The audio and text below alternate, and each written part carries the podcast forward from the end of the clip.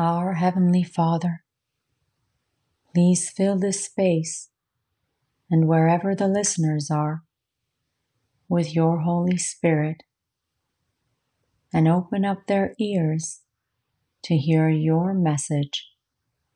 And let my words be your words in Jesus' name. I am human and prone to error. Please help me if any of my flesh gets in the way of your message, because my heart's desire is only to share what you have placed on my heart. Guide me with the Holy Spirit, Heavenly Father. In Jesus' name I pray this. Amen. I felt Jesus spoke to me in my morning prayer and said to tell this to the others for this episode. Earth is a temporary dwelling to prepare you for what is to come in eternity.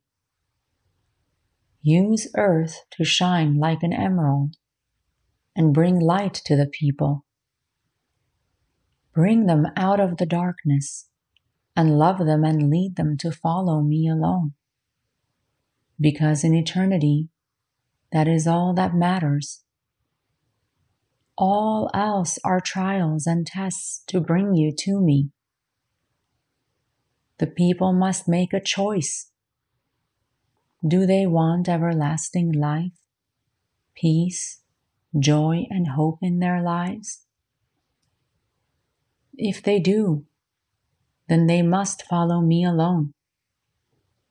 For there is no other way to the Father. Wide is the gate to darkness, but the gate to light and eternal life with your Father is narrow. And it is only through following me no one comes to the Father except through me. For I am the life, the light, and the way. I am in eternity and I am waiting for you. Come as you are and repent for your sins. God's glory surpasses all. So, what do you guys think? Is earth a temporary dwelling place according to the Bible? Here are some verses in the Bible about that. Matthew 24:35 states, Heaven and earth will pass away, but my words will never pass away. 2 Peter 3:13 states, But in keeping with his promise, we are looking forward to a new heaven and a new earth where righteousness dwells. It seems it is according to the Bible. But what about scientifically? So many planets have come and gone through time. It only takes a simple search on the internet to see all the different ways Earth can perish and the universe can collapse suddenly there are theories from scientists and physicists, anywhere from black holes swallowing us to the universe going into a small, hard ball by falling on itself due to an increase in heaviness of atoms. Only God knows which way we will all go. What is written in the Bible matches some of these theories. Eternity, however, with God will last forever. Remember that God is love. If we choose, we can join God in eternity in the new heaven and earth that He promises us. God's glory surpasses all. 2 Corinthians 4:17 to 18 states, for our light and momentary troubles are achieving for us an eternal glory that far outweighs them all. So we fix our eyes not on what is seen, but on what is unseen, since what is seen is temporary, but what is unseen is eternal.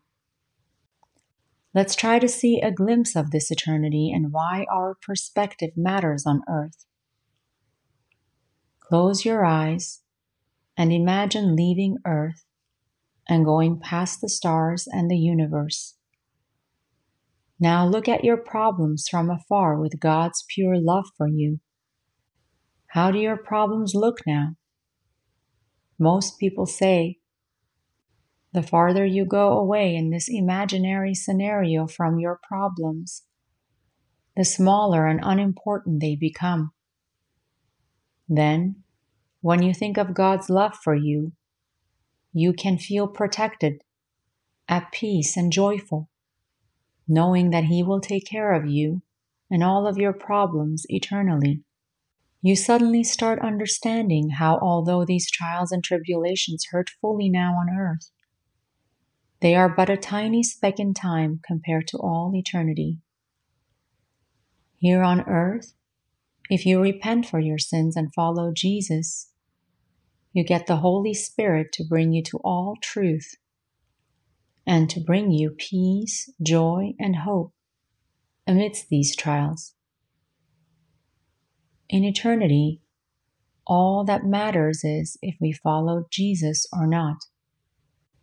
Did we handle our problems like Jesus would or not? Do we follow His commandments? Do we love God? Do we handle our problems with people with love? Do we love purely, fully, and unconditionally like Jesus did? Do we love all of God's creation or only some? This is what matters in eternity and on earth. This is what we are mainly here to do in our journey on earth. What is our purpose here? Proverbs 19:21 states, Many are the plans in a person's heart, but it is the Lord's purpose that prevails. Each of us needs a purpose to live a more fulfilling life. The Bible states that God can give us a purpose. In doing our purpose, we should still do it with love as the highest commandment in our lives.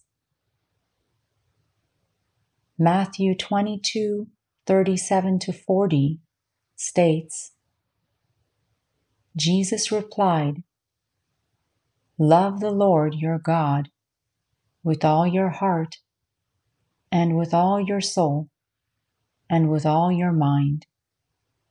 This is the first and greatest commandment.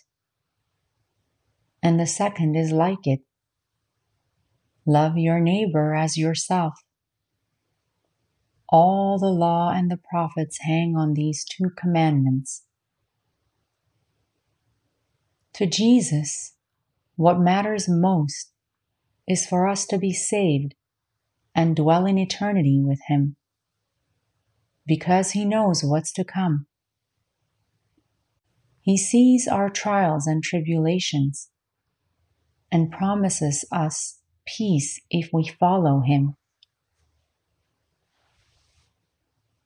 I have heard some people say, if God is so loving, why would He allow all of this suffering and so they choose to not follow God or decide that there is no God because they do not understand why He would allow some to suffer so much. Some say, Why did innocent people get bombed in war and die?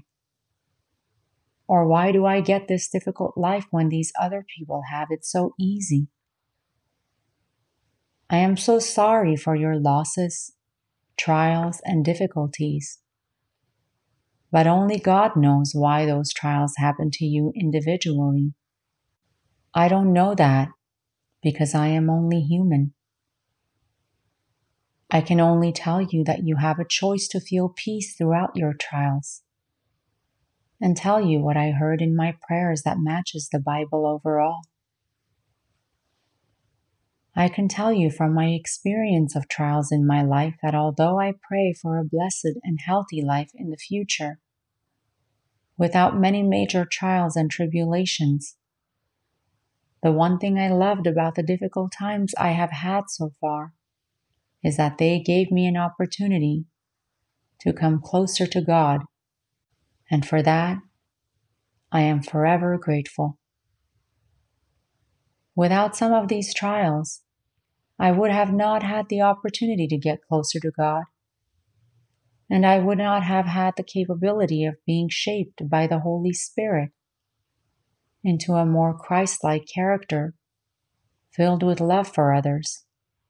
I and those of you who follow Jesus regularly will continue to be shaped more into becoming Christ like. I would not have had the opportunity to experience being out of the world and feel more peaceful, joyful, and hopeful, although I am still in the world. God has left this choice to follow Him to us. Through all of our trials, we have a choice. We can choose to follow Him, and if we do, He promises us peace throughout the trials. Pray to God to be saved and for Him to grant you the gift of faith in our Lord and Savior Jesus Christ of Nazareth and believe in his resurrection from death. John 16:33 states, I have told you these things so that in me you may have peace. In this world you will have trouble, but take heart, I have overcome the world. Jesus wants us saved to the degree that he even willingly went through suffering and died on the cross for our sins, so we can be saved by believing in him. He also promises us eternal life with him, where there will be no more suffering if we follow him. Revelation 21 4 states, He will wipe every tear from their eyes there will be no more death, or mourning, or crying, or pain, for the old order of things has passed away. Matthew 7:13 to 14 states, Enter through the narrow gate, for wide is the gate and broad is the road that leads to destruction, and many enter through it. But small is the gate and narrow the road that leads to life, and only a few find it. John 14:6 states, Jesus answered, I am the way and the truth and the life. No one comes to the Father except through me. What are we to do then while we are on earth before reaching eternity he says we are to shine like an emerald and bring light to the people. Let's look at how an emerald shines in the Bible and what it signifies. Revelation 4 3 states, And the one who sat there had the appearance of jasper and ruby. A rainbow that shone like an emerald encircled the throne. Ezekiel 128 states, Like the appearance of a rainbow in the clouds on a rainy day, so was the radiance around him. This was the appearance of the likeness of the glory of the Lord. In Exodus 39:10 to 11 it states, Then they mounted four rows of precious stones on it the first row was carnelian, chrysolite, and beryl. The second row was turquoise, lapis lazuli, and emerald. This is a description of the breastplate of the priestly garment. 2 Corinthians 4 6 states, For God who said, Let light shine out of darkness, made his light shine in our hearts to give us the light of the knowledge of God's glory, displayed in the face of Christ. Emeralds are one of the big three stones because they are rare. What I understand from the shine like an emerald part of my morning listening prayer from these three Bible passages, and the rarity of this stone is to shine the light of Jesus that is within those of us who follow him on earth. We are to act Christ-like in the appearance of the likeness of the glory of the Lord. We can do this by following the highest commandments of loving God and loving people fully. This can bring the Holy Spirit to complete God's work on earth and save as many people as possible. The existence of Jesus is not a fairy tale like some say, but a historical fact shown in books other than the Bible as well. You are welcome to look it up or watch how journalist and author Lee Strobel, who was an atheist, researched Jesus Christ to see how he could disprove his existence and resurrection.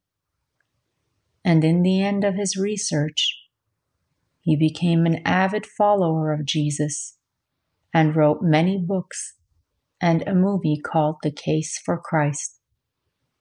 His research included looking at various sources, talking to a doctor and a psychologist, choose to believe in Romans 10:9 that states, If you declare with your mouth Jesus is Lord and believe in your heart that God raised him from the dead, you will be saved. By believing in Romans 10:9 and following Jesus alone, you can choose eternity with God instead of forever be separated from Him. May God bless you and your families and bring you peace.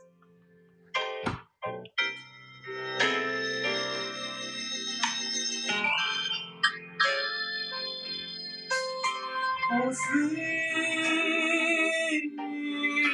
little Jesus boy. Born